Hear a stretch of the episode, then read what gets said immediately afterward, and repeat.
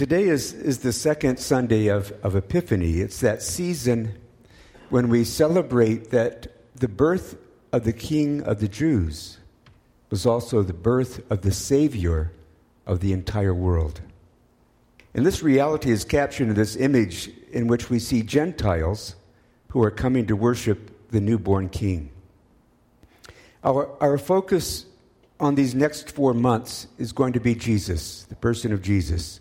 And through the gospel readings, we're going to be following Jesus from his birth up through his ascension into heaven that we'll look at on May the 13th. We mentioned an older chorus last week with these lines Turn your eyes upon Jesus, look full in his wonderful face, and the things of earth will grow strangely dim in the light of his glory and grace. Our aim is not to look at Jesus so heavenly mind that we become so heavenly minded that we're no earthly good. Now, I haven't heard that charge leveled at anyone for a very, very long time. Uh, maybe that's because few of us are heavenly minded. Johnny Cash, by the way, wrote a great song using this phrase, uh, if you want to look it up on YouTube.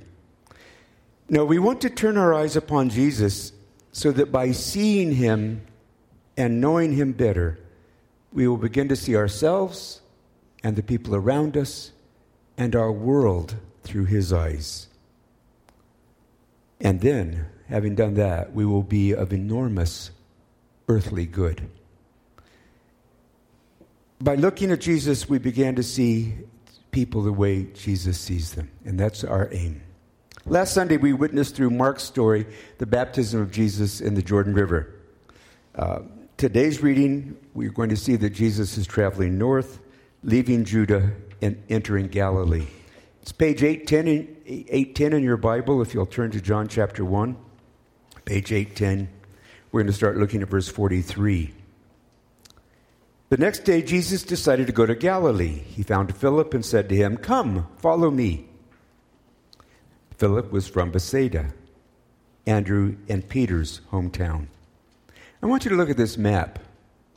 I actually was going to bring my laser pointer this morning, and I left it at home on the table. But uh, Jesus starts off down here just north of the Dead Sea, where he's baptizing in the Jordan River down at the bottom. Just to the left of that, you see Jerusalem. And then you go, so that whole lower section is, is Judah, Judea. Then you go through Samaria, which to the Jews was off limits. And then above that, you see Galilee up around the Sea of Galilee. So Jesus has moved from down here by the Red Sea up by the Sea of Galilee up to, to the region of Galilee where he's preaching. And uh, we also notice one little town up there that gets mentioned just at the tip of, of the Sea of Galilee, Bethsaida, uh, which is the home of Philip and Andrew and his brother Simon, Simon Peter. Now, Jesus entered Galilee and he found Philip, who might have looked something like this. We don't know. Now, one of the meanings of the word that John uses here to describe what happened is to find something that one was searching for. So it suggests that Jesus was actually searching for Philip. We get the impression that somehow he knew Philip, whether he had met him or not, and had chosen this man to be his disciple. And therefore, Jesus was taking some deliberate action, searching for Philip and finding Philip. We're going to see this throughout our whole look at Jesus that every Sunday we're going to see Jesus taking some deliberate action on our behalf. Now, what do we know about Philip so far? Well, the only thing we really know is that his name is a Greek name, even though he was Jewish. The only one of the disciples with a Greek name. Now, that's not unusual, but it is a bit provocative. Uh, for, for hundreds of years, Judaism has been wrestling with Hellenism. After Alexander the Great, his empire fell apart, his empire was partitioned. Basically, that region was under Greek rule and influence. Language came in. Most of the population of, of Jesus' day spoke Aramaic, Hebrew, and Greek, spoke all three fluently, or relatively fluently. So to hear a Jew with a Greek name was not uncommon,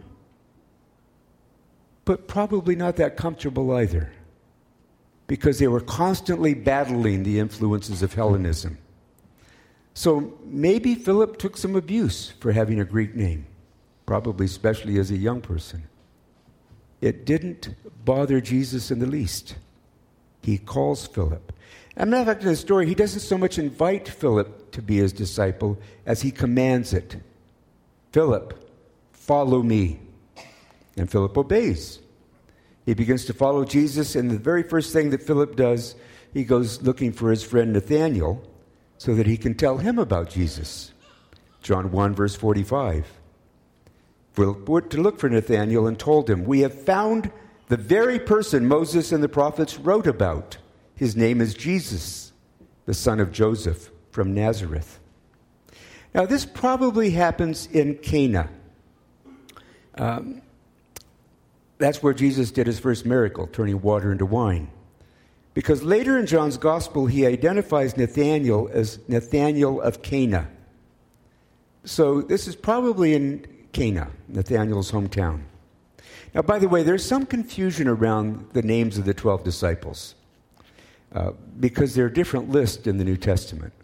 And some of the lists in John are a little bit different from in the other Gospels. Some disciples had more than one name. Some disciples had nicknames. Some disciples had names given to them by Jesus, like Simon, he renamed Peter. The disciple named Nathanael in the Gospel of John is probably the one who is named Bartholomew in Matthew, Mark, and Luke. Same person just two different names. Here is he's Nathaniel. Nathaniel's response to Philip's good news was dismissive. John 146. Nazareth, exclaimed Nathaniel. Can any good thing come from Nazareth? Well, what's going on here? Look at the map. Up there on the map to the left of the Sea of Galilee, you see Cana and you see Nazareth. Cana is on top of Nazareth on the map. They're separated by a distance of about 14 kilometers. Not very far. I just learned recently in a discussion out in western Manitoba, where Wendy grew up in a town of Binscarth, that people in Binscarth and people in Russell, 19 kilometers removed from each other, have a certain rivalry that can be just about as fierce verbally as that between Calgary and Edmonton. I had no idea. Small town rivalry. There's a rivalry between Cana and Nazareth. And Nathaniel doesn't like Jesus because he's from the wrong town. It's really probably that simple. He has no interest in a man from Nazareth. However, Philip is, is a bright lad. And he doesn't argue, much less get into a fight. He simply says, Come see for yourself. Come and see. Arguing about Jesus doesn't get us nearly as far as showing people through our lives who Jesus is. Now, likely because Philip is his friend, Nathanael agrees. He, he goes. John 1:47. As they approached, Jesus said, Now here is a genuine son of Israel, a man of complete integrity. What Jesus literally says is here is an Israelite indeed. He's the real thing. Now, if we were to really translate it literally, here's what Jesus said Here is an Israelite indeed, in whom there is no bait. That's the word, it's not misspelled, bait. What does that mean? Uh, Hebrew and other languages very literal. It means no deceit. There is no deceit. It comes from the word bait. Why does that work? Well, look at these. What are these on the screen now? The, a fisherman uses lures or bait to deceive a fish. Poor fish takes a look at this thing swimming along, says, That's another fish. Decides to eat it, and then soon that fish is what? Lunch or dinner for the fisherman.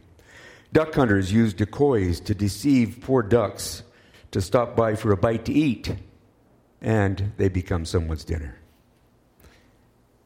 He is an Israelite in whom there is no bait, no deceit. Now, there's a play on words here that's going to be very helpful to us to understand how this story works. But I'm not going to tell you the play on words right now, but don't let me forget to come back to it the play on words. Now, back to Jesus' greetings. It seems like a strange thing for him to say to this person. It feels a bit like a compliment. But how can Jesus compliment a person he's never met before? Well, apparently that's exactly what Nathanael was thinking. How can he compliment? He doesn't know me. Because he says in verses 47, he says, How do you know about me? Nathanael asked. Got to love this guy's directness, don't you? Nothing good comes out of Nazareth. How do you know me? Jesus replied, verse 48, I, I could see you under the fig tree before Philip found you. That one little statement has a profound effect upon Nathanael, and he responds to Jesus with a, de- a declaration that is like an explosion of worship or praise, or an explosion of faith. Rabbi, you are the Son of God, the King of Israel. Nathanael was convinced in a moment that Jesus was the Messiah. And this seems a bit odd, doesn't it? Well, the fig tree might hold a clue to this story. It's often hot and dry in that part of the world. Well, usually hot and dry in that part of the world. In Houston, Texas, where I lived for a part of my life, it's always hot and humid. On a, on a bad day in Houston, shade doesn't make any difference. You're still just hot in the shade or in the sun. But where it's hot and dry, a tree can make an enormous difference. You can find a great deal of relief in the shade of a tree on a hot day. And if that tree happens to provide you something to eat, it's even better yet. Fig trees were a good thing to have in your backyard. Nathaniel apparently has one in his backyard. So we see Nathaniel sitting in the shade under his tree, and Philip comes to tell him the good news about Jesus. That, by the way, is the sort of thing that followers of Jesus do. They tell their friends about Jesus. Now, it's probable that Nathanael wasn't just keeping out of the sun. In his day, the fig tree was also a place of meditation and prayer. And Philip is, as a consequence, we assume, interrupting Nathanael's prayer time. Now, Michael Card is a, a Christian musician who is also a, a very thorough Bible scholar. He's written a number of commentaries. And I'd like to read you a portion of his comment on this passage. The fig tree is a symbol of Israel and eventually became used as a place of prayer in Jesus' time. This leads us to tentatively conclude that Nathanael might have been praying under the fig tree when Philip called him. It goes on to say the Pharisees had reawakened the hope of the coming of the Messiah to the extent that asking for his return was a necessary part of every prayer. So the devout Jews, every time they're under the fig tree praying, they ask that the Messiah would come. He goes on to say, perhaps Nathanael was at prayer since he was under the fig tree, a place of prayer. And if indeed he was a true Israelite, as Jesus said, he must have been praying for the coming of the Messiah when Philip interrupted him. You see, Nathanael didn't just hear Jesus say, I saw you under a fig tree. That's no big deal. A passerby could have said that. A next door neighbor could have said that. Anybody walking along could have said, I saw you the other day under the fig tree. No, Nathaniel, I believe, hears Jesus say this I saw you praying. I heard your prayer. I know your heart. I know the desire of your heart. And being so known by Jesus draws from him this explosion of faith and praise. Only the promised Messiah could know him that well. But Jesus doesn't stop there. He takes that explosion of faith and proceeds to build on it throughout the rest of the story. John 1, verses 50 and 51. Jesus asked him, Do you believe just because I told you I had seen you under the fig tree? You will see greater things than this. Then he said, I tell you the truth, you will all see heaven and heaven open and angels of God going up and down on the Son of Man. That's Jesus, the one who is the stairway between heaven and earth. Jesus has just identified himself as a stairway linking heaven and earth. Or as John refers to Jesus later on in the gospel, Jesus is saying, I am the way, the truth, and the life. No one comes to the Father but by me. He's the access to God the Father. Now, seeing something in what Jesus said, though, rings a bell, doesn't it? Who in the Old Testament had a dream in which he saw a stairway connecting heaven and earth? That's question. Jacob, thank you. Well done. We often refer to it as Jacob's ladder. Stories in Genesis chapter 28. Of course, it wasn't Jacob's ladder at all, was it? Who was at the top of the ladder? Look at Genesis 28, verse 13. At the top of the ladder stood the Lord, Yahweh. And he said, I am the Lord, the God of your grandfather Abraham and the God of your father Isaac. The ground you are lying on belongs to you. I am giving it to you and your descendants. It was God's ladder. And for that matter, it was God's dream. God used this dream to communicate with Jacob. I want to take a step back from the dream just a minute to refresh your memory about this story. Jacob was running away for his life, running from his twin brother Esau, who was the oldest of the two, and accordingly should have received the blessing of the father.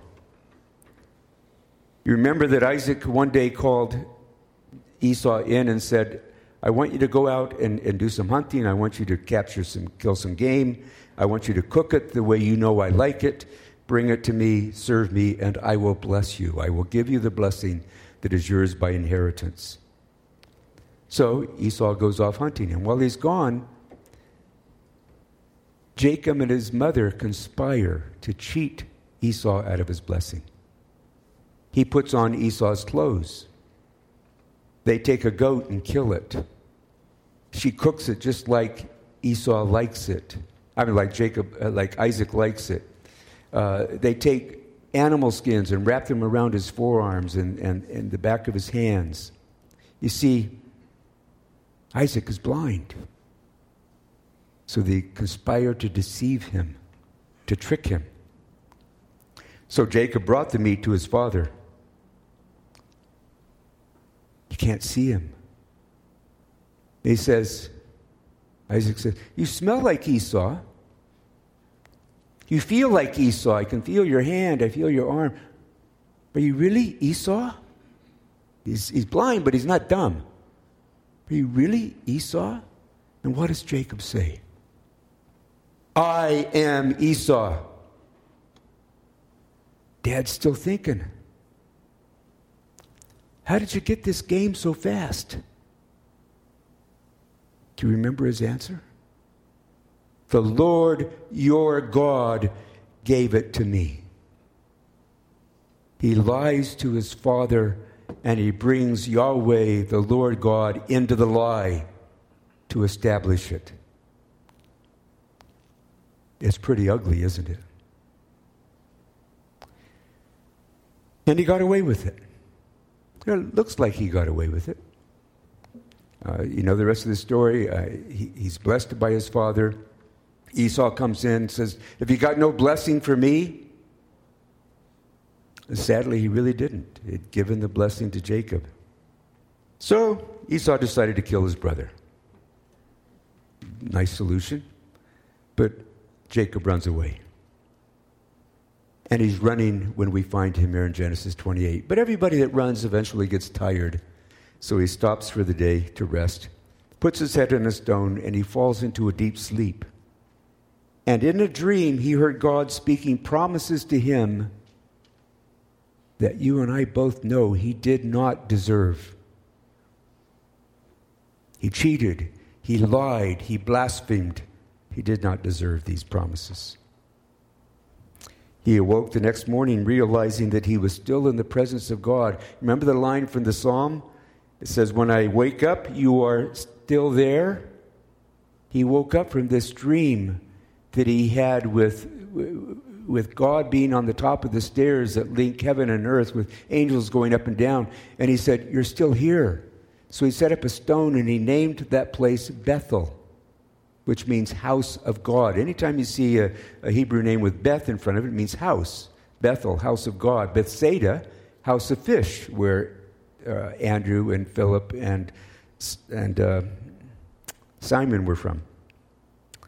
He woke up and said, I'm in the house of God. Now, I wonder, I'm speculating now. When did Jacob begin to wrestle with his shame? He could run from his brother.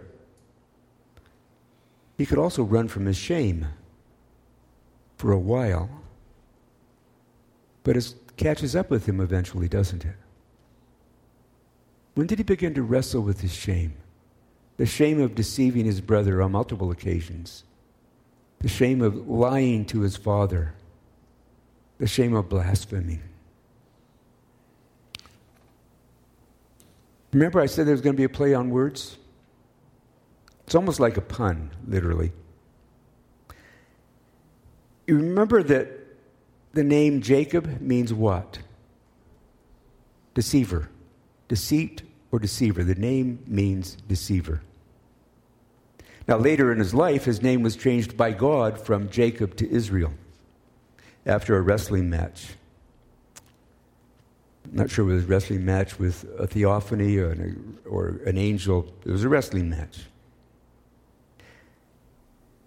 Nathaniel knew as much about this story. Well, no, I'm going to take that back. Nathaniel knew way more about this story than any of us do. He knew that story for word, word, word for word. So let's go from this story of Jacob back to Nathaniel. Now, this is a painting that's in the form of an icon. Whoops, we've got the wrong order here. What happened to our painting? There's the painting. On, on, on the left here, we see Jesus.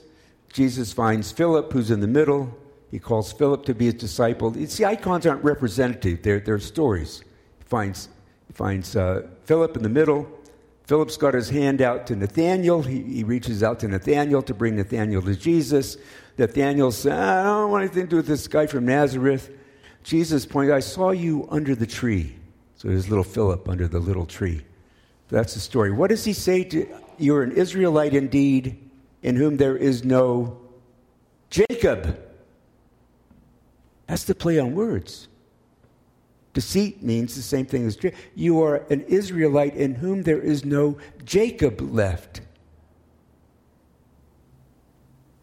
That's a profound statement for him to make to, to this man. There's no more Jacob left. From the beginning of the conversation to the end, Jesus was taking Nathanael back to this story of Jacob. There's no Jacob in you. And then they have more conversation. And he talks about the, the, the ladder to heaven. And it ends with that dream of, of the ladder. Nathanael knows his own shame. We don't know what it is, just as Jacob knew his shame as well. Here's the question that haunts me a little bit What did Jesus know about Nathanael that we don't know? Jesus could look into his heart and see Nathanael's shame. That's the power of God. And Nathanael certainly had his own shame. We all do. There's not one of us in this room that could honestly say, I have no shame in my life. There are things that we've done that have shocked us. There are things that we didn't do that we should have done that have shocked us. And we know shame. We know deceit. Maybe at one point in his life, Nathaniel was on the run, not from a brother, but running from his own shame trying to find some way to deal with his shame, to find relief from his pain. Maybe he had done his own wrestling match or several wrestling matches. And here we see him, we witness him having an encounter with Jesus who knows him. We see him under the tree praying. And then we see Jesus saying, I saw you under the tree. I heard your prayer. And it reminds me of an old Christian prayer that is often prayed at the beginning of a church service that describes God and Christ as the one to whom all hearts are open, all desires known, and from whom no secrets are hid. We can't hide anything from God. He knows everything we've done. We can't hide our shame from God. He knows who we are. Jesus knew Nathanael better than Nathanael knew himself. He knew his past, he knew his present, and Nathanael knows that. He knows that Jesus knows him exactly as he is. And yet Jesus welcomes him and receives him. This is what Ashley was talking about at the beginning of the service. We, we, we have a God who knows us, knows everything about us. Everything. The things that we don't dare tell another soul, He knows. And He loves us and welcomes us. And His response to that is a profound act of worship. Rabbi, you are the Son of God, the King of Israel. That is an act of profound faith and worship. Jacob's story, Nathaniel's story, it's our story as well. We have shame. We ignore it the best we can, and when we least expect it, sometimes it catches up to us and haunts us. Jacob represents one of the most shameful characters of the whole Bible, to me anyway. I'm appalled at what he did. And yet God showed him remarkable mercy and forgiveness and gave him a completely phenomenal promise that he did not deserve. That's our God. Now, what does this have to say about the way we look at our world? We're surrounded with people right now who are being outed for shameful things.